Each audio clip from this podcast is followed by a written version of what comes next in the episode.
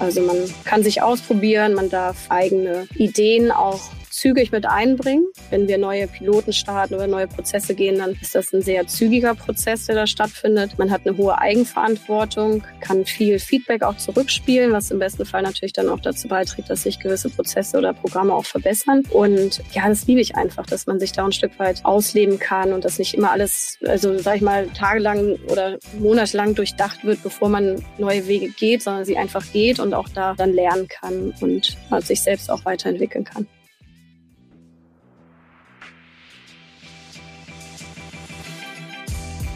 HMS.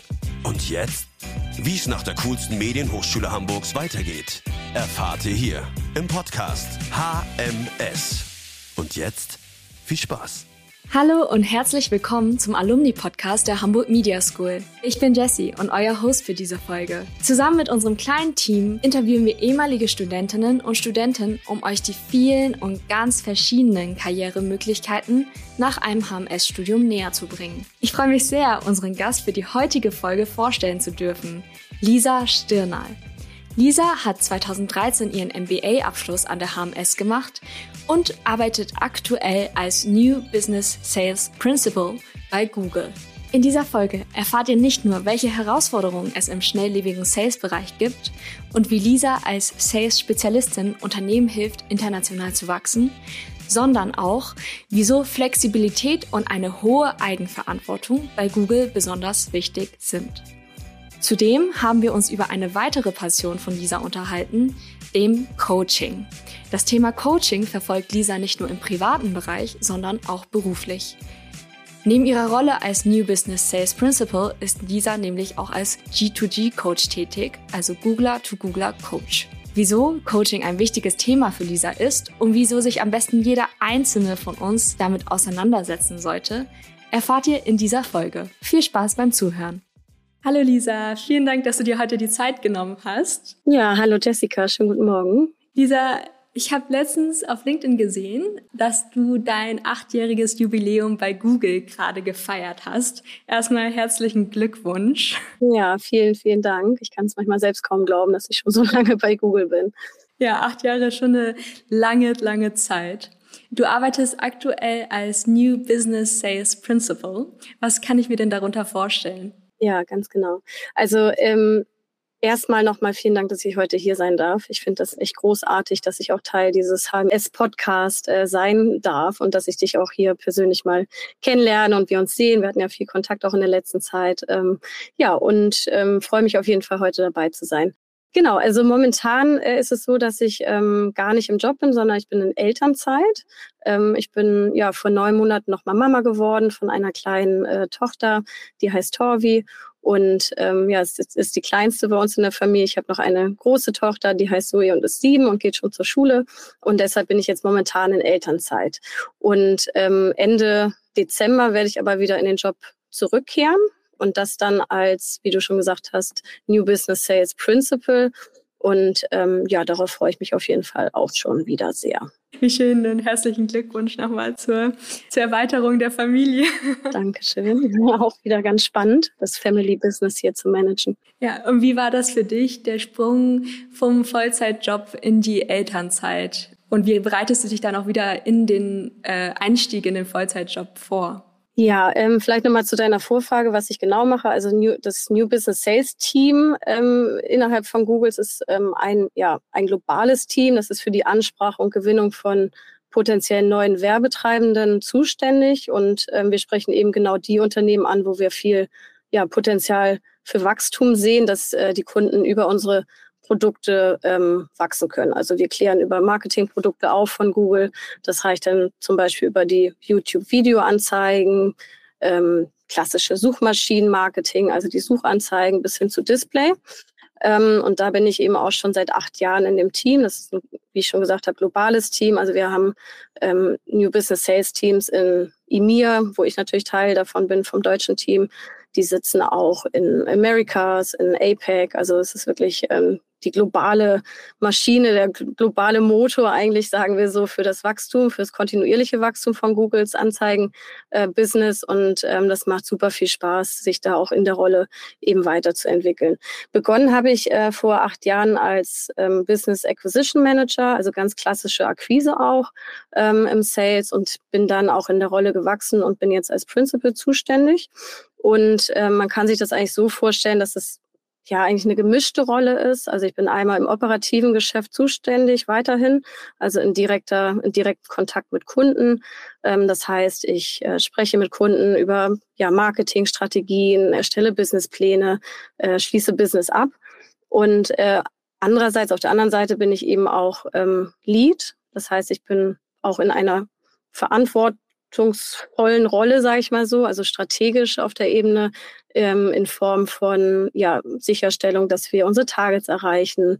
Ähm, ich erstelle Businesspläne, schaue mir Strategien an, wie wir uns eben auch als Pod dann auch weiterentwickeln können. Und das macht äh, unglaublich viel Spaß, genau. Ähm, ich habe ja schon das zweite Mal jetzt Elternzeit und ich muss sagen, dass ich das auf jeden Fall sehr genieße. Also auch aus so einer Vollzeitstelle dann auch mal sich mal kurzzeitig wieder rauszuzoomen ähm, und ähm, sich auch voll mal auf die Familie konzentrieren zu können. Ich glaube, das ist eigentlich das Schönste daran, an diesem, an dieser Elternzeit, dass ich sage, okay, diese Balance zu halten zwischen Job und Kind ist im Alltag doch manchmal auch echt herausfordernd. Und ähm, dass ich jetzt den Fokus wirklich nur mal auf die Kinder legen kann, ähm, das macht nicht nur Spaß und Freude, aber das bringt einfach auch ein bisschen mehr Ruhe und ähm, Gelassenheit auch zu Hause rein. Genau wie ich mich vorbereite ähm, auf den Wiedereinstieg. Ähm, ich bin nach wie vor immer mal wieder auch aktiv, sage ich mal, in Form von, dass ich meine E-Mails lese. Also Google ist ja ein super schnelllebiges, ähm, ein super schnelllebiges Unternehmen. Und da habe ich mir einfach auch angewöhnt, dass ich da ab und zu mal E-Mails checke, dass ich up to date bleibe. Ähm, ich bin im Austausch mit Kollegen, mit Management, dass ich da auch genau weiß, was momentan top of mind ist. Und das erleichtert mir auch, glaube ich, den Wiedereinstieg wieder. Ist diese Schnelllebigkeit auch eine Eigenschaft, die du dann in deinem alltäglichen, in deinem Berufsalltag gemerkt hast? Ja, absolut. Also ich glaube auch deshalb bin ich, glaube ich, so erfolgreich in meinem Job, weil ich das auch so ein Stück weit so liebe. Also gerade im äh, in dem Team New Business Sales sind ähm, die Sales Cycles deutlich kürzer als vielleicht bei Großkunden, wo neue Strategien halt gepitcht werden, die dann aber teilweise erst nach einem Jahr zum Tragen kommen. Und in dem Geschäft, in dem ich äh, tätig bin, das ist sehr viel schnelllebiger. Und das ist eigentlich das, was ich auch immer sehr geliebt habe an dem Job, dass ich mit Kunden spreche und auch zügig das Business auf den Weg bringe und eben diese Abschlüsse auch mit begleite. Das heißt, ich spreche nicht nur Kunden an und äh, begeistere sie und gewinne sie für Google, für unsere Marketingkanäle, sondern ähm, ich begleite dann auch die operative Umsetzung und monitore eigentlich auch dann den Erfolg der Kampagnen. Also es ist super schnelllebig, man muss das mögen. Ich glaube, sonst ist man auch nicht nur im Job falsch bei uns, sondern auch bei Google weil es so ist, dass sich äh, ständig auch Neuerungen auftun. Es ist ständig was Neues, ähm, Innovation. Ähm, das, was heute eigentlich zählt, kann morgen schon ganz anders sein. Und das kann durchaus auch mal stressen und auch nerven. Also auch mich äh, hat es ja manchmal auch ähm, ja schon auch gestresst, äh, dass dann vielleicht wieder was Neues kam, wieder das Ruder rumgerissen wurde. Aber ich glaube, wenn man sich da flexibel hält im Kopf und sich darauf einstellt, dann, ähm, dann kann das auch absolut ähm, Spaß machen, ja. Ja, ich meine, acht Jahre, da, also vor acht Jahren sah die Digitalisierung ja ganz, ganz anders aus. Ja, absolut. Ähm, was würdest du denn sagen, sind für Unternehmen die größten Herausforderungen, ja, in diesem Anzeigengeschäft ein Business aufzubauen und international zu wachsen? Also das ist eine sehr interessante Frage. Und zwar habe ich ja vor acht Jahren angefangen, da war die Welt tatsächlich ja auch noch ein bisschen anders ähm, auch die Google-Welt war anders. Also wenn wir da vielleicht mal anfangen, kann ich sagen, dass ähm, Google damals noch einen sehr viel deutlicheren Startup-Charakter hatte. Ähm, es waren Prozesse da oder eben auch nicht da, die sprich äh, deutlich schneller auch vorangingen, also interne Prozesse. Ähm, man konnte eigentlich viele Dinge auch einfach ähm, viel, viel einfacher auf den Weg bringen, als es heute der Fall ist. Da hat sich Google intern äh, sehr, sehr viel getan. Google wird diesen Monat 25 Jahre. Also es ist ja auch schon ein sehr ähm, ja, beständiges, ähm, sage ich fast schon altes Unternehmen. Also als Startup kann man Google ja auch eigentlich überhaupt nicht mehr bezeichnen und das merkt man absolut. Also gerade ich in diesen acht Jahren kann sagen, dass, ähm, dass sich da intern unglaublich viel getan hat ähm, das ist auch die interne Herausforderung, trotzdem auch innovativ zu bleiben und weiter auch auf dem Markt ähm, sich an die Kundenbedürfnisse anzupassen. Wenn man jetzt mal auf Unternehmensebene guckt, ähm, ist gerade das Thema Internationalisierung super spannend. Du hast es gerade auch genannt. Ähm, der Gedanke kam mir vor rund, ich glaube, vier Jahren auch. Und zwar habe ich überlegt, okay, wo finde ich denn überhaupt noch Kunden, die sich äh, für Google gewinnen lassen, für das Anzeigengeschäft? Das ist natürlich ein sehr gesättigter Markt. Ich bin für Deutschland zuständig. Und es war unglaublich schwer, so den nächsten, the next big thing sozusagen zu finden in Deutschland. Und da habe ich mich dann äh, darauf spezialisiert, äh, Unternehmen dafür zu begeistern, international aktiv zu werden. Also in Deutschland ansässige Unternehmen darf ich betreuen und denen eben auch äh, ja das Potenzial ähm, zu zeigen, dass es hat eben ja zu wachsen international über die Grenzen hinaus. Ähm, Corona und ja Ukraine-Krieg, Inflation, das alles hat es natürlich noch viel, viel spannender und wichtiger gemacht für die Unternehmen zu wachsen. Und die größten Herausforderungen liegen einfach darin, ähm, sich A, erstmal dieser Welt zu öffnen. Ja, also Unternehmen haben gerade die traditionellen, auch häufig familiengeführten Unternehmen haben sich da sehr schwer auch teilweise getan, eben sich dem, dem internationalen Business zu öffnen, ähm, sich mit den Marktbegebenheiten auseinanderzusetzen, Märkte zu analysieren. Die Zielgruppe kann komplett anders sein. Ähm, die Sprachen ist häufig, also es, die Sprache ist häufig auch eine Herausforderung, wenn es um zum Beispiel Anzeigentexte geht. Ähm, also das sind alles so Herausforderungen neben Payment, äh, Zölle, Versand, wenn man physische Produkte anbietet. Also klar, da gibt es super viele Herausforderungen, aber insgesamt ist das Potenzial, was diese Märkte oder diese Ex, äh, dieser Export, die Internationalisierung angeht, ähm, auf jeden Fall da. Und das sollte man definitiv sich äh, dafür auch öffnen. Wenn ich das jetzt richtig verstanden habe, arbeitet dein Team mit Unternehmen direkt zusammen. Ganz genau.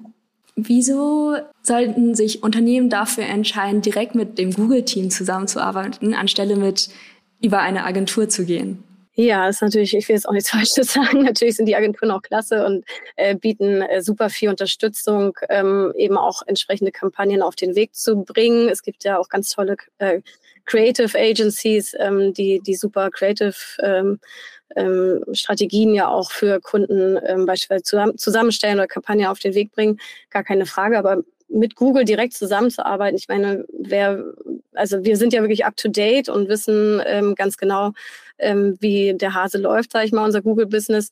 Ähm, natürlich, dadurch, dass wir auch nur eine begrenzte Kapazität haben, können wir auch nicht jedem diese Direktbetreuung anbieten. Und das macht einem Kunden oder das macht es natürlich auch so spannend für Kunden, eben Teil unseres Programms zu werden, also innerhalb von New Business Sales. Wir bieten ein Programm an, das ist eine, Form der Direktbetreuung ähm, über die ersten Monate. Das können wir natürlich aber auch eben nur für Kunden machen, wo wir extrem Potenzial sehen und die auch ein gewisses Marketingbudget mitbringen, ähm, die dann in einer 1 zu 1 Betreuung hier bei uns unterkommen. Genau. Aber letztendlich, klar, man muss das von Fall zu Fall sehen. Es gibt auch ähm, mit Sicherheit durchaus sehr komplexe Fälle oder auch ähm, kleinere Kunden, die sind bei Agenturen auch super aufgehoben. Das ist gar keine Frage. Wie geht ihr denn im Team mit Innovationen, aktuellen Innovationen wie ChatGPT, aber ich bin mir sicher, im Google Sales Bereich gibt es auch einige Innovationen. Wie beeinflusst das euren Alltag? Ja, ich hatte ja vorhin auch schon gesagt, dass man in der Google-Welt auf jeden Fall sehr flexibel äh, sein muss, um dort eben auch ja erfolgreich arbeiten zu können. Ähm, ChatGPT, klar, kam jetzt nicht so überraschend für uns. Äh, Google ist auch schon lange darauf vorbereitet. Wir haben auch äh, das Google-interne äh, KI, den, den KI-Chatbot äh, BART, der ja jetzt auch gelauncht wurde und auch in Deutschland auch verfügbar ist. Und im Endeffekt sehen wir das ähm, insgesamt positiv. Klar, wir müssen immer sicherstellen, dass wir auch unser eigenes Anzeigengeschäft ähm, sichern äh, über die Google-Suchmaschine. Die ist natürlich auch über die Jahre sehr gewachsen. Dort gibt es immer mal Innovationen, immer mal neue ähm, Produkterweiterungen, die auch gerne von unseren Kunden genutzt werden. Und das ganze Thema AI, wie es jetzt auch in aller Munde ist, seit ähm, ChatGPT auch rausgekommen ist, ist natürlich ein, ein Riesenpotenzial und äh, auch intern wird es auch eher als Chance gesehen als ähm, als jetzt äh, auch ein Risiko darzustellen. Also wir müssen da flexibel bleiben und uns auch darauf einstellen, dass es eben immer diese Innovation auch geben wird. Und da ist Google ja auch absoluter Vorreiter.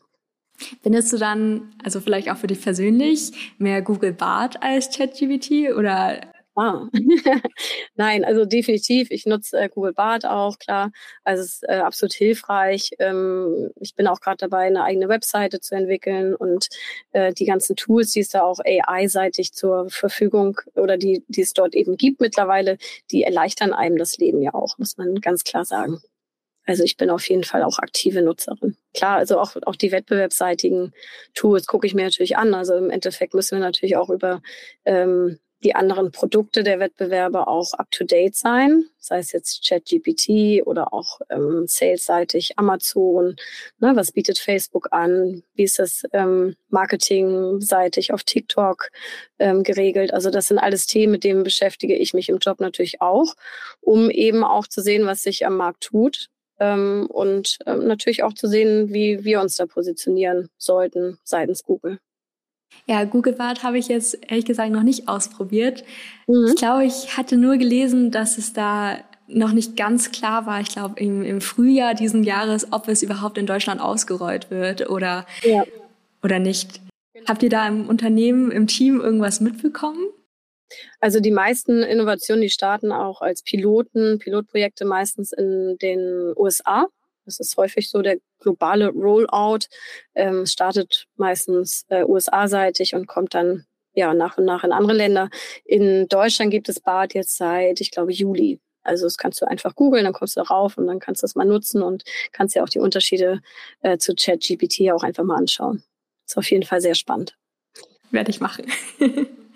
Wie groß ist denn dein, dein Sales Team? Ja, also wir sind ja global aufgestellt in die verschiedenen Regionen. Ähm, wenn wir jetzt mal nur rein auf EMEA schauen, wir sind äh, New Business Sales, also wir kürzen das immer NBS ab. Ähm, NBS EMEA hat, ich glaube, so rund äh, 100 ähm, Reps, nennen wir das, also Leute, die auch aktiv mit Kunden dann zusammen, zusammenarbeiten. Ähm, Deutschland hat ungefähr, ja, roundabout 20 Leute, Teammitglieder, ähm, die eben für den deutschen Markt zuständig sind. Und dann haben wir auch bei uns ähm, im Team auch noch Personen, die den Markt Österreich mit covern. Und ähm, ja, so groß ist ungefähr das, das Team bei uns. Ähm, das Besondere ist bei uns, dass wir das einzig lokale Team sind in EMEA, das in Hamburg sitzt, also in Country. Die gesamten anderen Teams sitzen alle in unserem Headquarter in Dublin. Und dann organisatorisch, also du meintest ja, es ist auch ein internationales Geschäft, dann seid ihr wahrscheinlich auch viel im Austausch mit den anderen Teams. Ja, ich glaube, es ist immer so ein bisschen individuell auch gesteuert. Also ich bin ähm, großer Fan davon, eben auch mal marktübergreifend ähm, sich auszutauschen, wenn man einfach viel lernen kann. Also im Endeffekt kann man von jedem viel lernen, also in verschiedensten Bereichen. Und da ist es natürlich dann auch sehr spannend, ähm, auch teilweise mal gemeinschaftlich an Kunden zu arbeiten. Ich hatte zum Beispiel Kunden, die saßen, sag ich mal, physisch, also Marketing, die Marketingleitung saß in, sagen wir mal, UK, ja, wollten dann nach Deutschland ähm, einsteigen in den deutschen Markt und da habe ich dann mit einem äh, aus dem UK-Markt zusammengearbeitet. Das ist halt auch sehr spannend, dann lernt man auch gewisse andere ähm, Stile nochmal kennen und ergänzt sich im besten Fall. Und das habe ich auch sehr aktiv gemacht. Also es ist so ein bisschen selbstgesteuert. Aber klar, wir tauschen uns natürlich aus. Wir haben äh, Weekly Meetings auch auf EMEA-Ebene, ähm, wo wir Neuerungen vorstellen. Wir sind da sehr, sehr eng auch mit dem, mit den anderen Teams ähm, auf übergeordneter Ebene, auch im Management. Und dann individuell ist das so ein bisschen selbstgesteuert. Gibt es denn neben dem Attribut Schnelllebigkeit und Innovation noch weitere Attribute, die du jetzt Google zuschreiben würdest? Also ich würde das so ein bisschen auf die Unternehmenskultur von Google auch münzen.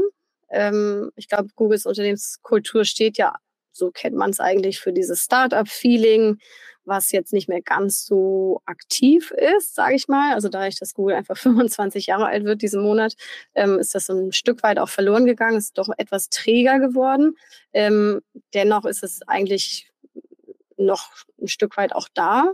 Ähm, was eigentlich auch damit reinspielt, ist so diese Selbstbestimmung. Wir haben außergewöhnliche Büroräumlichkeiten, so wie man das eigentlich auch kennt.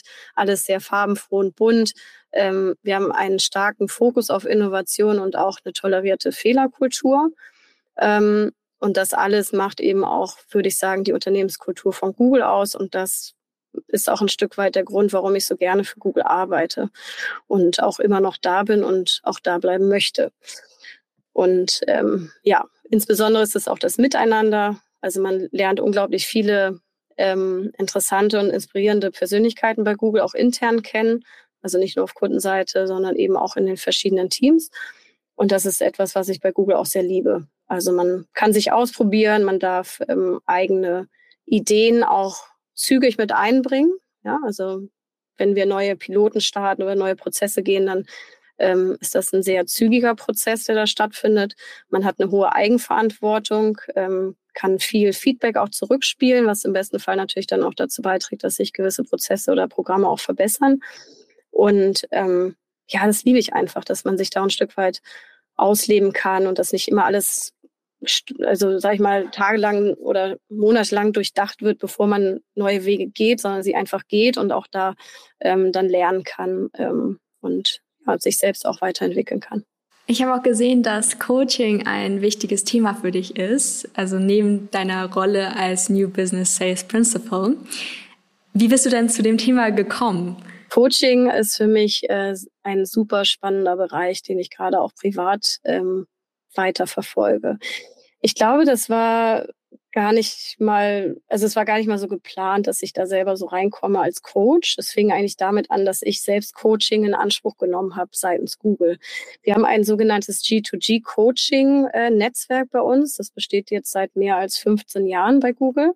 Und das ist so ausgelegt, dass ähm, G2G, also Googler to Googler, dafür steht das, eben ähm, das Programm ja Slots anbietet, dass man sich Coaching-Stunden ähm, buchen kann. Bei meistens erfahrenen Googlern, die eben auch schon länger da sind, die eben ja dazu beitragen können, gewisse Themen für sich zu bearbeiten.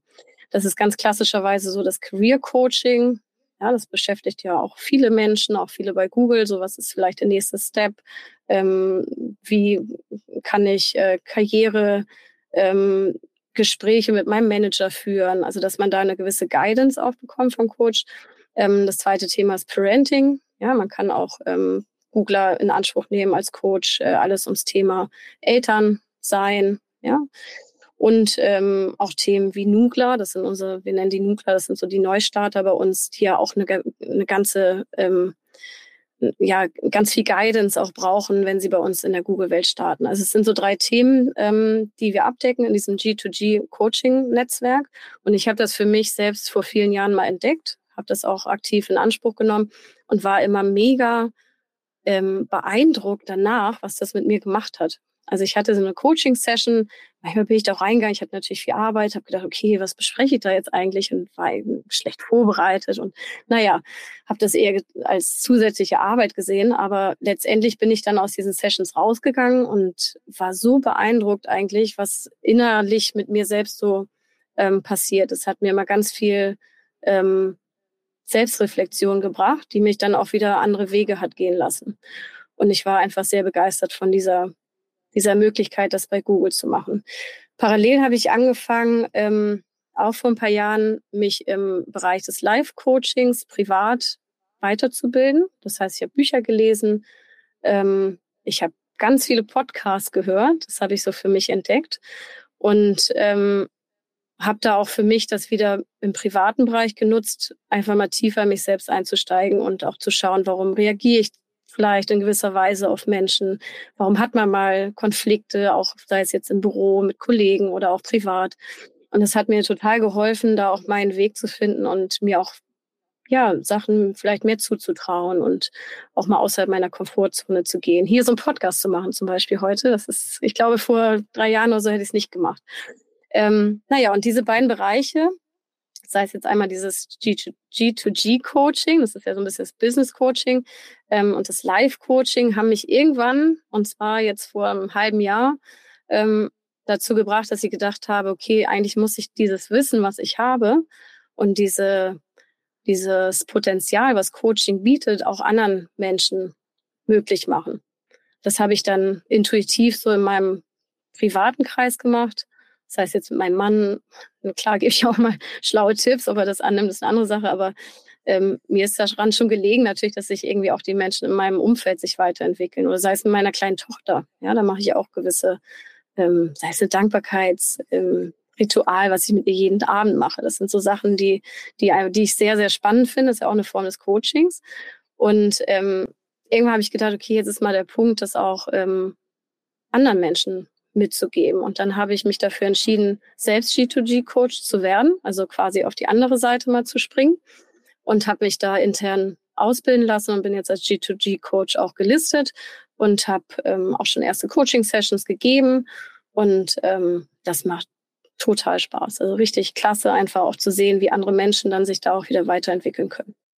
Was ist denn das Schwierigste, wenn du ja eine neue Person vor dir sitzen hast? Und du meintest ja vorhin, ihr habt diese drei Bereiche, die äh, Neueinsteiger, die äh, die irgendwie einen weiteren Schritt für die Karriere suchen und ja, die sich irgendwie persönlich weiterentwickeln wollen.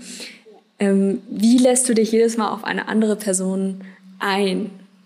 Ja, ich glaube, das ist auch so ein bisschen dieses ähm, Fingerspitzengefühl, was man da mitbringen muss im Coaching. Also eine gewisse Form der Menschenkenntnis und ähm, Empathie, denke ich auch, ist ganz entscheidend. Und dieser Block emotionale Intelligenz. Ich habe da auch mal so eine Weiterbildung gemacht in dem Bereich, dass man innerhalb kürzester Zeit, man hat ja nicht viel Zeit, also eine Coaching-Session ist eine Stunde lang, durch gewisse Fragestellungen ähm, erkennt, was wirklich so das Thema meines Gegenübers ist.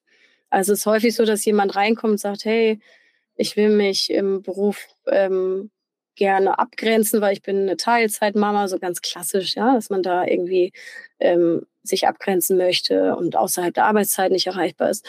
Und durch gewisse Fragestellungen kommt man aber vielleicht dann zu einem ganz anderen Thema, dem eigentlichen Kern, dem, dem sag ich mal, den Trigger sozusagen, der immer wieder dieses ähm, dieses Verhalten vielleicht dazu führt, dass, dass sich jemand gestresst fühl, fühlt.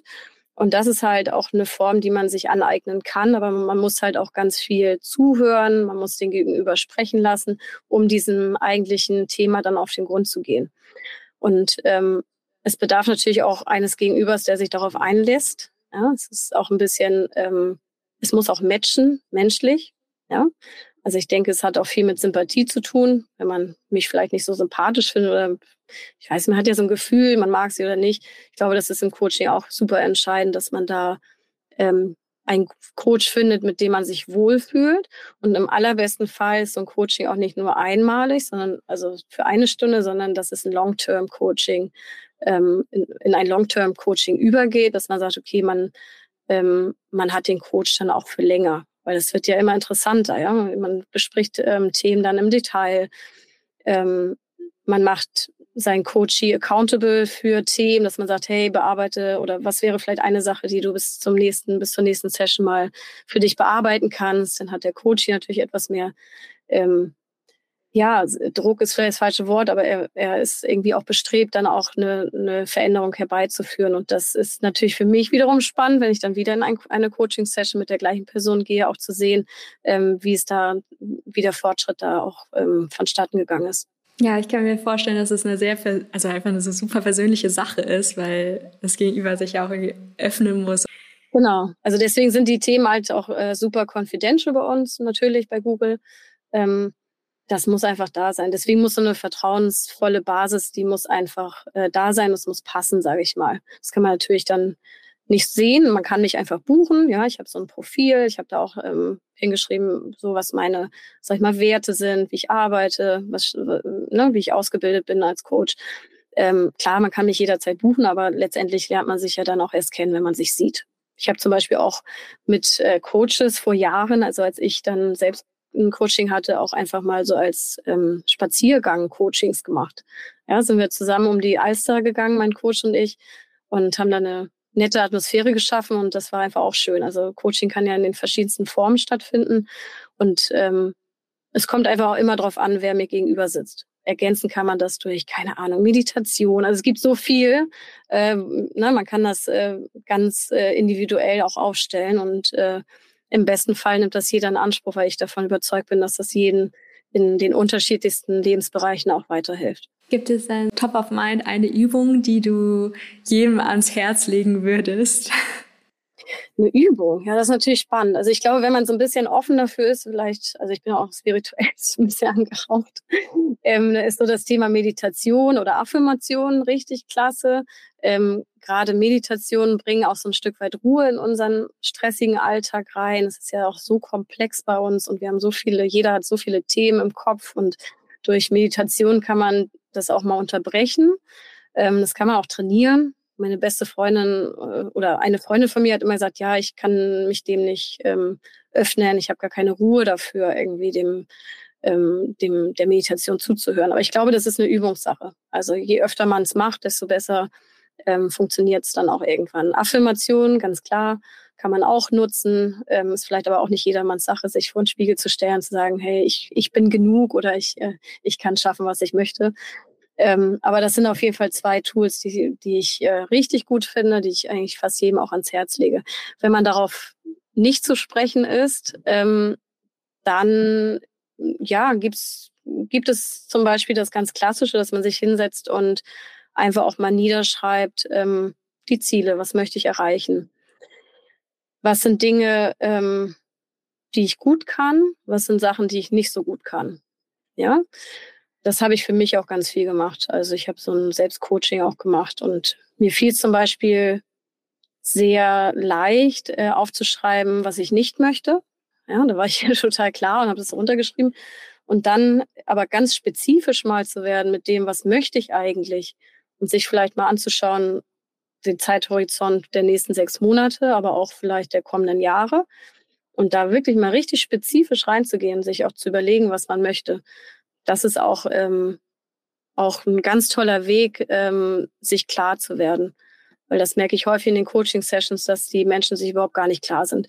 Die wollen den nächsten Schritt machen, auch karrieremäßig, und sagen, okay, es ist Zeit für was Neues. Aber eigentlich wissen die überhaupt gar nicht, was sie, als, was sie wollen, weil sie sich wahrscheinlich noch nie mit sich selbst beschäftigt haben. Und das sind, ähm, glaube ich, zwei klassische Wege, die man da gehen kann. Im besten Fall mit einem Coach an der Seite, der ihn da auch ein, ein Stück weit guiden kann. Und ähm, genau, dann kann das eine richtig gute Sache werden. Du meintest ja, dass du dich auch viel selbst dann zum Thema weitergebildet hast. Hast du denn dann konkrete Podcast oder Bücher, Empfehlungen oder Videos? Privat war ich eher in dem Bereich ähm, auf jeden Fall zunächst mal des Live-Coachings unterwegs. Ähm, angefangen zum Beispiel mit der Gabrielle Bernstein heißt sie. Das ist so ein, ja, sag ich mal, spiritueller Guide, ähm, dass man ja auch vieles äh, von intern heraus steuert. Ja, also meine, meine Gedanken, Glaubenssätze, alles, was ich so in mir habe, dass sich das so auch im Außen manifestiert. Damit habe ich so ein Stück weit angefangen. Die hat auch ein Buch, ähm, ich weiß nicht, wie es heißt. Ähm, auf jeden Fall ist es so, ein, so eine Art Arbeitsbuch, ich glaube, in, in 30 Tagen, dass man da auch ähm, ja ganz konkrete Aufgaben macht und eben dann auch, wenn man es dann richtig oder auch, auch einfach mal macht, auch sieht, was sich im Außen ähm, dann was im Außen passieren kann. Ähm, weiterhin bin ich über Google tatsächlich aufmerksam geworden auf Gary Hussey heißt er. Das ist äh, er selbst nennt sich nennt sich Soul Coach. Ist auch wieder ein bisschen spirituell, hat mich total gecatcht, weil ich einfach das auch sehr mag. Ähm, aus Irland, aus der Nähe von Dublin, und er hatte mal ein Training gegeben, äh, Google intern, hat mich total angesprochen. Bei dem habe ich dann auch ähm, einen Podcast gehört und ein Buch gelesen. Ähm, Awaken Your Power Within heißt das. Auch super spannend. Und dann höre ich ähm, im Alltag auch sehr oft und sehr viel die äh, Podcasts von Laura Marlina Seiler, die, glaube ich, auch sehr bekannt ist für das Live-Coaching, ähm, die mir auch immer wieder neue Impulse gibt und ähm, die einfach auch für mich sehr angenehm ist äh, zu hören. Ich glaube, das muss auch so ein Stück weit matchen. Genau, das alles so auf der privaten Life-Coaching-Ebene. Und ähm, wenn ich jetzt ins Business-Coaching gucke, auch da bilde ich mich weiter. Ich habe ähm, beispielsweise jetzt im Oktober ein, ähm, ein, ein, ja, ein Training, was ich mache. Das nennt sich Leadership ähm, Coaching Strategies ähm, an der Harvard University. Das mache ich digital. Und da geht es dann wirklich darum, wie coache ich ein Team, wie kann ich dafür sorgen, meine Teammitglieder ähm, ja noch erfolgreicher äh, wachsen zu lassen.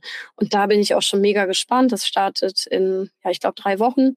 Und da freue ich mich auch schon richtig. Also ich versuche das immer so in Balance zu halten, dass ich dann einerseits so mein Privates habe und das, das äh, Businessseitige, was sich aber im Endeffekt auch bedingt. Also im Endeffekt gibt es da super viel, viele spannende Bereiche und ich habe schon sehr, sehr viel auch gemacht. Du meintest ja vorhin, dass du gerade daran arbeitest, eine Website aufzubauen. Geht es da auch um das Thema Coaching oder vielleicht das dann auch im privaten Bereich äh, ja. noch mehr nachzugehen? Ja, ganz genau. Also ich mache das tatsächlich äh, coaching-seitig. Ähm, ich habe das auch schon lange im Kopf. Also ich glaube, der, der, die erste Idee kam so vor einem Jahr, weil ich, wie gesagt, so echt eine Passion, ich glaube, man merkt das auch, wenn ich darüber rede, für dieses Coaching-Thema habe. Und da habe ich ähm, intuitiv angefangen, hatte ich eben schon gesagt, meine Liebsten so in meinem Umfeld auch irgendwie zu coachen. Das war mir gar nicht so klar. Ich habe es nicht als Coaching bezeichnet, aber ich habe mich ähm, auch in meine, meine Umfeld reinversetzt oder auch mich selbst mal reflektiert, wenn ich, äh, keine Ahnung, Konflikte hatte. Und Schritt für Schritt bin ich eigentlich zu dem gekommen, dass ich gesagt habe, okay, das muss man weitergeben, ja. Also die Welt ist so komplex, es ist ähm, heavy, ja. Man muss so viel ähm, leisten. Man muss auch ähm, inter, äh, innerlich so viel mit sich selbst auch managen und klarkommen, sage ich mal, in dem Leben. Es hat ja auch viele Ängste gebracht, Corona, der Krieg. Also es sind, es beschäftigt die Menschen. Und ich bin der Meinung, dass heutzutage eigentlich jeder fast seinen eigenen Psychologen bräuchte, den es ja aber nun mal nicht gibt für jeden oder auch nicht jeder nimmt es in Anspruch, weil es ja auch sehr negativ behaftet ist. Meistens ist es erst, wenn man Burnout hat, dass man überhaupt losgeht und sich äh, auf die Suche macht äh, nach Hilfe. Und ähm, da bin ich der Meinung, dass eben dieses Coaching so, so hilfreich ist. Ja, also dass jeder seinen eigenen Coach im besten Fall hat und ähm, dass wirklich wenige noch in Anspruch nehmen ähm, und da kam auch die Idee her, dass ich gesagt habe, okay, dieses Wissen, was ich habe, das möchte ich anderen zur Verfügung stellen. Ich möchte anderen helfen, auch in ihrem Leben vielleicht besser klarzukommen. Und dann hatte ich immer ein riesen Fragezeichen so in mir und habe gedacht, okay, dann muss ich über Instagram irgendwie einen Channel aufbauen, so ganz typisch. Ähm, aber es fand ich auch ein bisschen albern, weil ich gedacht habe, okay, so richtig abgrenzen kann ich mich da auch nicht. So richtig professionell finde ich es auch nicht. Und es hat echt gedauert, bis ich dann ähm, ja Anfang diesen Jahres kam es mir dann plötzlich, ich habe gedacht, okay, bei Google gibt es intern so viel, ähm, so viele Möglichkeiten, auch durch dieses G2G-Netzwerk mit Menschen in Kontakt zu kommen, die das Coaching schon betreiben. Wir haben eine Toolbox, wir haben immer mal, also jetzt bald wieder so ein äh, Coaching Virtual Summit, wo wir auch von Neuerungen erfahren. Warum nehme ich das nicht in Anspruch? Das kam mir irgendwann wie so ein ähm, ja, der Gedanke war eben irgendwann da und dann bin ich dem nachgegangen. Und das Ganze mache ich jetzt intern ja, also für die, für meine Googler, für meine Kollegen. Ähm, das mache ich auch for free. Also das macht man einfach natürlich auch, um, äh, um intern auch was zurückzugeben. Ähm, aber ich möchte es eben auch privat weiter verfolgen. Das heißt, ähm, ich möchte das auch privat oder dann in der Selbstständigkeit anbieten, dass ich eben jetzt auch den Schritt gehe, ich baue eine eigene Webseite auf und ähm, fokussiere da dann auf spezielle Themen. Also sei es jetzt Live-Coaching, als Life Coach, Mental Coach, ähm, dass ich dort auch noch äh, mich zertifizieren lasse, dann eine Ausbildung mache und äh, ja, das Ganze dann auch in Kombination mit dem Business Coaching. Und meine Vision ist es eigentlich dann auch ähm, tatsächlich, ähm, was ich mega spannend finde, ist das Thema Executive Coaching. Ja, also sprich, Coach zu werden für Führungskräfte. Also da bin ich wahrscheinlich wirklich noch weit weg von. Aber das finde ich so als Vision für mich selber in, in einigen Jahren ähm, mega spannend. Also Stand jetzt. Ja, ob sich das dann wieder ändert, weiß man nicht. Da muss, muss ich mich ja ausprobieren. Aber das, äh, das kann ich mir super gut vorstellen und ähm, dass ich da so meinen Weg gehe. Genau. Ja, und ich bin da sehr excited und habe da richtig Lust drauf und ähm, genau, mache da jetzt gerade meine Website, die ist bald live ähm, ist mein Name lisastirnal.com. Also jeder, der auch Lust hat, sich das mal anzuschauen, ist herzlich eingeladen. Ja, ich bin gespannt, wie die Website dann aussehen wird. Ich werde es mir auf jeden ja. Fall anschauen. Und ich finde, man merkt auch richtig, dass du für das Thema brennst. Also auch vorhin beim Sales-Thema natürlich, aber jetzt dieses Thema auch. Ja, es kombiniert sich halt alles. Ne? Also es ist, so, es ist so rund. Also ich liebe ja auch meinen Job bei Google, will da auch bleiben. Ähm, mache das auch super gerne, aber dadurch, dass ich auch da ja in gewisser Form coache, ich war auch lange Google Mentor für unsere Neustarter, ja, und gebe da auch mein Wissen weiter, hat sich das so ein bisschen wie so roter Faden durchgezogen und für mich ist das fast schon, ähm, ja, fast schon zwingend der nächste Step, äh, das auch nochmal anderweitig aufzuziehen. Also bin da selbst äh, ganz gespannt, wohin das auch alles führt. Aber ähm, genau, das, den Weg gehe ich jetzt und ja, ich habe da auch richtig Lust zu. Du hattest vorhin kurz das Stichwort Burnout oder eher Burnout vermeiden angesprochen. Also du, du hast ja jetzt deinen Vollzeitjob, die Weiterbildungsaktivitäten ähm, und dann noch Familie. Wie gehst du denn für dich selber dann mit dem Thema Work-Life-Balance um und ja, wie findest du noch Zeit für dich? Ja, das ist äh, natürlich auch ein super spannendes Thema, hat ja auch viel mit diesem Coaching-Thema zu tun. Also ich glaube, entscheidend ist eine gute Mischung aus Selbstreflexion und Entscheidung für sich selbst beziehungsweise Abgrenzung. Also ich glaube, du hast ja gerade, also du hast ja gesagt, ich bin Mutter natürlich auch von zwei Kindern. Da ist so die Zeit für sich selber natürlich per se schon mal reduziert. Also jeder, der Kinder hat oder Familie hat, der weiß auch, glaube ich, wovon ich spreche. Ähm, nichtsdestotrotz gibt es ja auch viele Menschen, die in anderen Berufen oder Studium sehr aktiv sind und auch kaum Zeit für sich selber finden. Also ich glaube, es hat ja jeder so sein eigenes Päckchen zu tragen, sage ich mal. Und dieses klassische, diese klassische Frage, so Work-Life-Balance, wie macht man die? Ähm, ich glaube, oder ich habe es für mich, ich kann ja nur für mich sprechen, ich habe das schon gemerkt, dass auch viel eben ähm, vom eigenen Mindset abhängt. Also es ist so auch so eine interne Bearbeitung. Ich kann zum Beispiel mich den ganzen Tag hinsetzen und mich selbst bemitleiden, dass ich äh, keine Zeit mehr für mich selber finde. Ja, weil ich habe hier echt zu tun mit den zwei Kindern und ähm, wenn ich im Dezember wieder anfange zu arbeiten, habe ich ähm, natürlich auch noch ja, Vollzeitjob und äh, viele, viele andere Dinge zu tun. Und ähm, ich kann mich, sage ich mal, inter, also innerlich ähm, selbst total stressen, indem ich sage, oh Gott, und ich, ich finde nie Zeit für mich und ich kann, keine Ahnung, ich kann nicht mehr alleine irgendwo rausgehen abends. Das ist für mich auch immer mal ein Thema gewesen, so oh Gott, ich sitze hier allein zu Hause und ähm, das Leben spielt sich draußen ab und ich sitze hier. Also ich kann mich damit bemitleiden. Das stresst mich extrem, ja. Dann habe ich, äh, fühle ich mich schlecht und keine Ahnung, habe schlechte Laune, bin genervt und gestresst und jammer meinen Mann voll und naja, lass mich nicht so richtig darauf ein. Oder ich lege den Schalter innerlich um und sage, okay, ähm, ich habe mich nun mal auch für Kinder entschieden, das ist jetzt die Zeit. Ja, alles hat seine Zeit. Und es ist ja auch mit das größte Geschenk, was ich habe. Ja, also ich verbringe Zeit mit meinen Kindern, ich kann sie aufwachsen sehen, ich bringe sie abends ins Bett, ich bin da, wenn sie schlafen.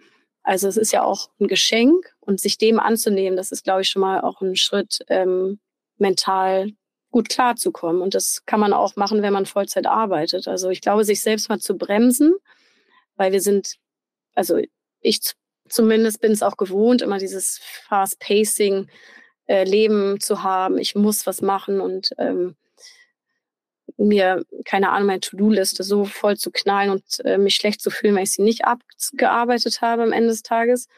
Und da mal auszusteigen aus diesem mentalen Hamsterrad. Ja, ich glaube, das macht schon mal ganz viel. Und wenn ich dann mal wieder rumjammer und mich selbst mitleide, dann äh, hält mein Mann mir so den Spiegel vor. Das ist ähm, auch immer eine, eine gute Sache, so das vielleicht dann auch mal direkt zu hören, ja, und äh, sich dann auch wieder zu besinnen und zu sagen, okay, ähm, das ist ja eigentlich, eigentlich Quatsch. Klar habe ich wenig Zeit für mich selber, aber es ist auch völlig fein, das in anderen Bereichen zu suchen. Und da ist es dann wiederum so, dass ich sage, okay, ich habe jetzt nicht ähm, so viel Zeit. Es kostet mich super viel Energie. Ich kann jetzt nicht eine Stunde noch ins, äh, ins Gym gehen und mich da auspowern. Dann suche ich mir die Zeit eben in meinem turbulenten Alltag. Wenn mein Kind schläft, dann mache ich eine Meditation oder ich höre meinen Podcast. Auch das ist ein Stück weit ähm, Zeit für mich um eben meine Work-Life-Balance da auch ins Aus, äh, wieder ins, in, in Ausgleich zu bringen. Und das hilft mir. Und ich glaube, das, äh, das kann jeder für sich. Jeder hat ja seinen eigenen eigenes Päckchen und jeder hat seinen eigenen Stresslevel. Und ähm, ich glaube, das beginnt aber eben auch beim Mindset. Ich glaube, diese Me-Time ist ja auch immer so schön. Das wird immer belächelt. Ja, man braucht Me-Time. So im Endeffekt glaube ich, jeder braucht seine Me-Time, ähm, um sich eben auch mal mit sich selbst auseinandersetzt und auseinanderzusetzen. Ja, also, und in welcher Form das dann stattfindet, ist ja ganz individuell. Ob man jetzt auf dem Sofa liegt oder meditiert, ja, oder spazieren geht. Auch das habe ich viel gemacht. Ähm, aber ich glaube, dass äh, jeder seinen Weg da finden muss, weil es sonst, äh, wie du auch am Anfang gesagt hast, auch gerne in so einem Burnout mal enden kann. Ja, wenn man sich voll lädt und ähm, man kann ja nie genug machen. Ja?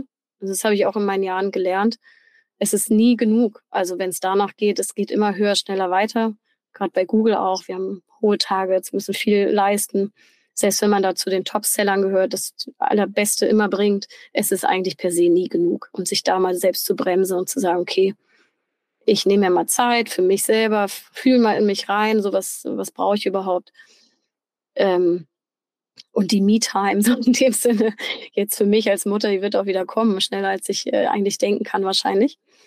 Ähm, und dann habe ich vielleicht wieder meine Stunde, wo ich mal ins Gym gehen kann oder, keine Ahnung, mich in eine Bar abends setzen kann, meinen Drink genießen kann. Aber alles hat seine Zeit, so, das ist so mein Spruch auch. Und damit ähm, fahre ich, fahre ich gut. Und wenn nicht, dann suche ich mir eben auch so ein bisschen Hilfe im Außen, um auch klarzukommen. Ja, viele wertvolle Tipps gerade. Also es ist eine Frage des Mindsets und alles mit der Zeit. Werde ich mir auf jeden Fall aufschreiben. das freut mich auf jeden Fall. Also mir selbst geht es immer besser, wenn ich sage, okay, dann habe ich, keine Ahnung, am Ende sage ich, ich habe jetzt nur meine Kinder geschafft. Ja, und das ist auch schon wieder so negativ behaftet, wenn man sagt, nur. Ja, das höre ich auch häufig im Coaching. Ich bin nur Teilzeitmama oder ich bin nur Teilzeitpapa. Das ist Quatsch, so dieses, also man schafft halt mal eine Sache und dann ist auch gut. Man muss ja auch nicht immer leisten, leisten, leisten. Das, was wir leisten, ist schon ziemlich, ziemlich viel und ähm, das sollte man auch für sich selbst mal anerkennen. Ja, so die eigene Wertschätzung an den Tag legen. Werfen wir vielleicht einen Blick, bevor du zu Google gekommen bist. Wie hast du denn dieses ganze Thema Sales für dich damals entdeckt? Ja, also Sales. Ähm, Karriere im Sales war auf jeden Fall so nicht geplant, sage ich mal. Ähm, ich glaube, das hat sich damals schon so entwickelt, dass ich als Schülerin angefangen habe, beim Bäcker zu arbeiten, ja, als Verkäuferin, im Sales quasi. Ähm, das hat mir total Spaß gemacht damals, also bis auf das frühe Aufstehen. Das ist nach wie vor nicht meins, aber ähm, naja, gehörte dazu. Und ähm, da habe ich halt Brötchen verkauft und es hat mir echt Spaß gemacht. Also ich habe mein eigenes erstes Geld verdient und ich ähm, war da viel mit Menschen in Kontakt, konnte den Tresen so gestalten, wie ich das wollte. Also es hat mir sehr, sehr viel Spaß gemacht. Und dann ging es eigentlich weiter. Jetzt muss ich gerade überlegen. Ich habe dann äh, angefangen, eine Ausbildung zu machen als Groß- und Außenhandelskauffrau, auch im Sales, also Verkauf von Edelstahl in die Welt, global. Und auch das hat mir viel Spaß gemacht. Ich war wieder mit Kunden in Kontakt, äh, konnte sie begeistern für Produkte. Also das, was ich verkaufe, da muss ich auch hinterstehen. Dann klar, das verkauft sich dann am besten. Und ähm, habe dann in Studentenzeiten als Kellnerin gejobbt und ja, hatte immer wieder Berührung mit Sales, äh, witzigerweise, obwohl mir das gar nicht so klar war. Also ich habe das nicht so in die Form, in der Form geplant. Ähm, aber ich glaube eben genau diese, dieses Zusammenkommen mit Menschen, mit Kunden, ähm, eigentlich auch so ein bisschen diese, wir sagen Hunter-Mentalität bei Google, also dass man auch so ein bisschen diese diese, diese Lust darauf hat, ähm, zu den Besten zu hören, Topseller. Ich bin auch schon sehr motiviert auch immer gewesen. Ähm, und auch die nächsten, the next big thing zu finden, nächsten Großkunden für Google zu finden sozusagen und das auch umzusetzen. Ähm, das war immer so ein Treiber für mich. Und dadurch hat sich das im Sales immer so durchgezogen. Und nach dem HMS-Studium ähm, bin ich nach New York gegangen und habe dort bei Axel Springer im Digital Sales gearbeitet, also auch wieder eine Sales-Rolle und bin dann nach äh, Axel Springer habe ich dann bei Google angefangen, eben auch im Sales. Also jetzt bin ich auch drin. ich könnte natürlich immer noch gucken, ob ich nicht woanders reingehe. Klar, das Coaching ist ein Zeitthema, aber ähm, es macht mir nach wie vor viel Spaß. Deswegen ist meine Rolle auch so perfekt momentan als Principal, weil ich eben beide Seiten habe. Einerseits bin ich operativ, weiter am Kunden, im Sales ähm, mit den Menschen zusammen, aber eben auch in so einer Stück weit leitenden Rolle, ähm, das macht schon richtig viel Freude, ja. 2013 hast du ja deinen Abschluss an der HMS gemacht in Digital- Medienmanagement. Ja. Wie bist du denn damals auf die HMS aufmerksam geworden? Weil, mhm. also ich kann mich jetzt nicht daran erinnern, dass das Thema Vertrieb jetzt ein sehr großes Thema im Curriculum ja. ähm, einnimmt. Nee, ich glaube überhaupt nicht. Also das war auch nicht Sales getrieben. Das kam so, dass ich ähm, BWL studiert habe äh, nach meiner Ausbildung in Wedel, an der FH Wedel. Und dort gab es äh, den Studienschwerpunkt ähm, Medienwirtschaft. Also ich musste mich entscheiden. Ich glaube, Logistik gab es da noch. Äh, Dienstleistungen und Medien und ich fand Medien per se immer super spannend. Das war ja auch so die Zeit, wo die Apps aufkamen. Ähm, 2010 war das, glaube ich. Und ähm, ich habe damals meine äh, Bachelorarbeit geschrieben bei Professor Dr. Raubach. Und äh, der wiederum kannte die damalige Geschäftsführerin der HMS, Insa Sjords. So, und ich hatte mit ihm ein Gespräch äh, abschließend meiner Bachelorarbeit und er hat mich gefragt, und was machst du jetzt als nächstes? Und ich stand so ein bisschen auf dem Schlauch und wusste eigentlich auch gar nicht so richtig, richtig was dann kommen sollte. Ähm, also war gerade so in der, in der Jobfindung. Naja, und er meinte, ja, ich habe das gehört von der Frau Stewards, ähm, die suchen eine wissenschaftliche Mitarbeiterin bei der HMS. Vielleicht wäre das ja auch was, dass du da noch dein MBA dann machen kannst. Naja, und so habe ich das erste Mal von der HMS gehört. Und ähm, ja, bin dann ins Gespräch gegangen mit Frau Stewards, eine super nette Frau, auf die ich auch gerne zurückblicke. Und äh, habe dann tatsächlich ein Jahr für Frau Stewards und ähm, Lisa Wolter, die ist, glaube ich, auch immer noch da, ich weiß nicht genau, ähm, gearbeitet für die Kreativwirtschaft. Das war so ein Projekt für die Stadt Hamburg. Und das habe ich ein Jahr gemacht. Und ähm, naja, die haben mir halt so ein Paket, sag ich mal, angeboten, dass ich ähm, da als wissenschaftliche Mitarbeiterin ein Jahr arbeite und danach mein MBA an der HMS machen kann. Und ja, dann habe ich mich auseinandergesetzt natürlich mit den Inhalten des Studiengangs und war mega begeistert. Also gerade so von der Größe der Uni, von den Inhalten, dem Praxisbezug. Also das war mit die beste Entscheidung, an der HMS zu studieren. Gibt es konkrete Dinge, woran du dich gerne zurückerinnerst aus der Studienzeit? Ja, klar. Also klar wieder die, die Menschen. Also wir hatten eine super äh, nette, einen super netten Studiengang. Also ich habe mit vielen auch noch Kontakt. Ähm, einige sind auch wirklich zu engen Freunden geworden. Also ich habe gerade auch vor zwei Wochen meinen Geburtstag gefeiert, war auch noch eine Freundin, die ich auch aus der HMS-Zeit kenne. Ähm, meine Freundin Bianca, die hatte damals bei Google angefangen, die hat mir auch ein Stück weit zu Google dann gebracht, die hat sehr davon geschwärmt. Also es sind viele Kontakte noch von damals, das, äh, da blicke ich auf jeden Fall sehr, sehr gerne zurück. Dann ähm, Medienreisen waren mega. Wir waren damals in Indien, da wäre ich so alleine ja auch nie hingereist, glaube ich. Und ähm, in, in den USA, da haben wir tatsächlich auch damals eine, eine, ja, einen Ausflug gemacht zu Google. Also da waren wir auf dem Campus äh, Headquarter äh, in Mountain View von Google und da fuhren wir dann mit den Google Bikes da rum und äh, haben halt diesen riesen, äh, dieses riesen Gelände besucht und ähm, mein Bruder meinte noch äh, scherzhaft so, ja, sicher dir mal einen Job bei Google und naja, das war für mich so, ja, glaube ich nicht. Also ich habe da nicht so die Chance gesehen. Und äh, Jahre später war ich dann doch bei Google. Also das war auch ähm, ein super Erlebnis. Und ähm, die Praxisprojekte, die haben mir auch richtig viel gebracht. Einfach direkt wieder mit dem Kunden ist ja das, was ich so liebe, mit Menschen da in Kontakt zu sein, Strategien auszuarbeiten, das zu präsentieren, ein bisschen aus seiner Komfortzone rauszukommen, auch Dinge zu machen, die man vielleicht sonst nicht gemacht hat, hat. Ähm, und das in den kleinen Gruppen an so einer netten Uni mit netten Dozenten und äh, Studienkoordinatoren. Das äh, gesamte Paket, das war mega. Bin da sehr gerne hingegangen. Ja, klingt sehr eindrucksvoll, die Reisen ins Ausland. Und das war vielleicht tatsächlich schon so. Vorgeschmack. Ja, genau, ein Vorgeschmack und unbewusst hat es dich beeinflusst. Ja, total spannend, äh, wie du von deiner Zeit von der HMS erzählt hast, aber auch vom aktuellen Werdegang. Und du meintest ja schon, dass jetzt in Zukunft das Thema Coaching immer, immer mehr eine größere Rolle spielen wird. Vielleicht auch schon ein Herzensprojekt ist, was du weiterverfolgen möchtest. Mhm. Ich habe auch gesehen, dass du beruflich in der Vergangenheit viel im Ausland warst, also viel international, also in Spanien, dann natürlich im Headquarter in Dublin, New York, Tokio. Kannst du dir denn generell vorstellen, mal im Ausland für eine längere Zeit zu leben, also auszuwandern und dann aus dem Ausland aus zu arbeiten? Also definitiv kann ich mir das vorstellen. Also es, ähm, ich glaube, Teil meines Herzens liegt auf jeden Fall immer noch in New York. Ich habe da von 2012 bis 2014 gelebt und auch gearbeitet für damals Axel Springer. Und ähm, ja, wenn ich daran zurückdenke, so dann ähm, habe ich auf jeden Fall immer so diese Sehnsucht noch, gerade nach so einer Großstadt. Ich mag dieses Stadtleben sehr. Ähm, momentan lebe ich außerhalb Hamburgs, ähm, eher kleinstädtisch, was ich auch mag. Also gerade weil es ähm, auch mit, mit den Kindern natürlich super schön ist mit Garten und äh, einfach auch viel kleiner und ja, idyllisch hier auch ist. Ähm, Nichtsdestotrotz schließe ich das nicht aus, auch nochmal woanders hinzugehen. Ich kann mir das auch durchaus vorstellen, im Ausland zu leben und zu arbeiten. Ich würde behaupten, wenn ich die Kinder nicht hätte, wäre ich wahrscheinlich schon ganz woanders wieder. Also ich, man wird ja doch, ähm, also so eine Entscheidung macht, äh, macht man nicht mehr ad hoc, wenn man Kinder hat, die dann natürlich dann auch ihre Wurzeln hier schlagen.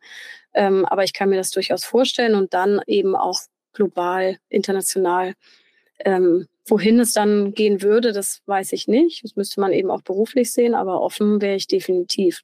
Also was kommen mag, äh, wird sich noch zeigen. Vielleicht bringt mich dieses Coaching-Thema ja auch nochmal ganz in andere ähm, Netzwerke rein oder ja, zeigt mir vielleicht noch ganz, ganz neue Wege auf, äh, die ich dann gemeinsam natürlich auch in meiner Familie gehen möchte. Das ist natürlich die Voraussetzung dafür, dass es dann eben nicht nur für mich passt, sondern auch für meine gesamte Familie. Und das ist, ähm, glaube ich, schon spannend und äh, durchaus eine Option. Ja, super interessant. Ich habe noch eine Frage und zwar jetzt in deiner Berufslaufbahn. Hat sich während der Jahre so dein Verständnis von Erfolg verändert? Und inwiefern? Ja, ist eine spannende Frage.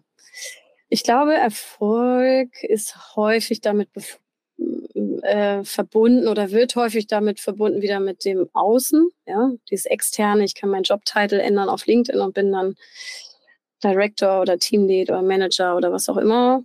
Ähm, ich glaube, da hat sich so mein, mein Mindset so ein bisschen geändert, dass ich sage, okay, A, muss es auf mich passen, ja, will ich das überhaupt?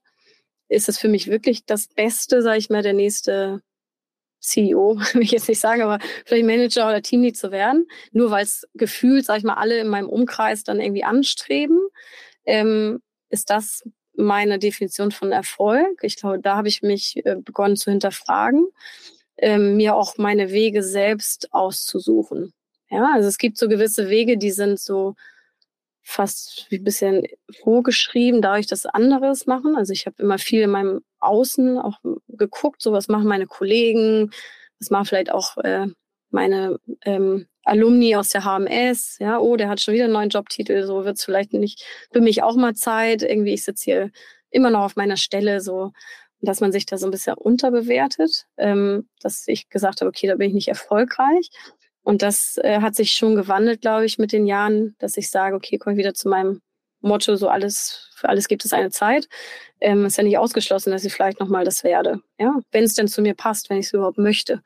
Und ich glaube, da den Erfolg für sich auch zu definieren und zu finden, ähm, das kann ich für mich sagen, war für mich auf jeden Fall ganz wichtig. Ähm, und ich glaube, wenn man dieses Erfolg ähm, nicht nur im Außen sucht, dann findet man es eher für sich auch im Innen und kann die Wege gehen, die letztendlich auch ähm, glücklich machen, aber gleichzeitig auch erfolgreich sind. Ich meine, man muss nur mal schauen, die HMS, ähm, die hat so viele tolle Absolventen hervorgebracht. Also es ist ja Wahnsinn, wenn ich mal gucke, so wo die Leute gelandet sind. Das ist ähm, wirklich so ein tolles Netzwerk und so viel Potenzial. Dieser Praxisbezug ist einfach dafür auch so gemacht. Ähm, und da so seinen Weg für sich selbst zu finden, das äh, ist, glaube ich, so ein ganz guter Ratschlag auch. Ich denke, das kann man so abschließend dann auch sagen, dass ich da bei mir in, im Zuge der Erfolgsdefinition da auch einiges für mich selbst auch getan hat. Ja, also Erfolg ist auf jeden Fall etwas, was man individuell für sich würde ich schon festlegen. so behaupten. Also klar, ich will natürlich, ich bin einfach auch sehr motiviert, auch in meinem Job und war ich auch immer, dass ich äh, schon den Ansporn hatte und ich wollte da zu den Topsellern gehören, habe ich, bin ich auch. Ähm, aber klar, eben weil ich es auch hatte, habe ich eben aber auch gemerkt, okay, wenn ich es bin, ich, keine Ahnung, ich bin dann die beste in mir weit, ähm, bringe da den meisten Umsatz rein. Trotzdem macht mich das jetzt nicht unbedingt glücklicher. Also äh, es, im Gegenteil, es kommt dann immer noch eine Schippe drauf und dann wird das Target höher und dann muss man mehr erreichen. Und ähm, klar, es bietet die Chance auch noch erfolgreicher zu sein, aber wofür? Und das äh, sich dem auch mal bewusst zu machen, zu sagen, okay, macht es mich jetzt wirklich glücklich, weil ich mich erfolgreich nennen kann, noch mehr reinzubringen oder möchte ich vielleicht einen eigenen Weg gehen? Äh, mit einem Herzensprojekt, ja, sei es das Coaching oder das kann ja irgendwas ganz anderes sein, aber das war für mich so ein bisschen die Erkenntnis auch aus meiner äh, achtjährigen Google-Reise. Äh, Wir sind auch schon bei der letzten Frage. Stell dir vor, es ist wieder das Jahr 2013, dein Abschlussjahr. Du hast gerade dein Zeugnis bekommen und verlässt die Hamburg Media School und bist voller Erwartungen, was deine berufliche Zukunft für dich bereithält. Welchen Ratschlag würdest du denn aus heutiger Sicht deinem damaligen Ich mitgeben? Ja, auch eine sehr spannende Frage. Das ist ja zehn Jahre zurück. ähm, mutig sein, neue Wege gehen. Da findet das größte Wachstum statt. Ähm, Gerade so auch vielleicht ins Ausland gehen, mal ganz neue ähm, Unternehmen auch kennenlernen. Also nicht zu sehr in seiner Komfortzone sitzen bleiben, ähm, weil man meistens oder die meisten von euch sind ja vermutlich so, dass sie noch keine Kinder haben.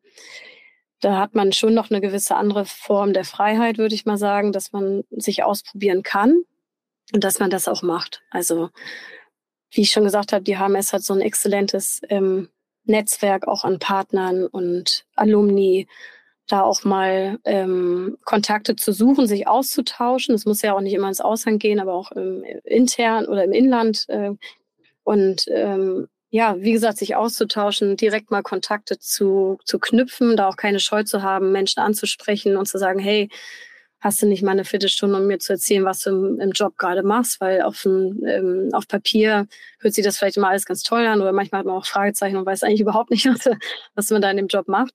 Das, ähm, das würde ich, glaube ich, so mitgeben ja, dass man in, in die Kommunikation geht und da keine Scheu hat. Auch das habe ich für mich intern bei Google gelernt, ähm, sich zu vernetzen, auch mit anderen Teams und da ähm, interessiert zu sein, neugierig zu sein, sich ähm, Inspiration zu suchen auch von anderen und äh, mutig zu sein, ja, sich auch zu zeigen. Man, man, ähm, wir sagen immer own your career, also du bist selbst für deine Karriere verantwortlich. Da wird keiner irgendwie also du kannst da nicht einfach sitzen und warten, bis sich da irgendjemand mal meldet. Ja, das ähm, spring selbst drauf und geh raus in die Welt und da ist äh, ja so viel da draußen los und es so, gibt so viel spannende Dinge zu erleben und das auch einfach ein Stück weit mal zu riskieren.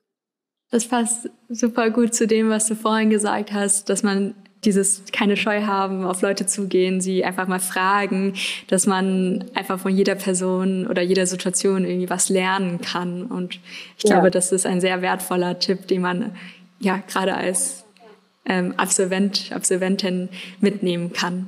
Ja, definitiv. Okay, Lisa, dann vielen, vielen Dank für das sehr interessante Gespräch. Ja. Ähm, es hat mir sehr viel Spaß gemacht. Mir auch. Ja, vielen, vielen Dank für deine Zeit auf jeden Fall.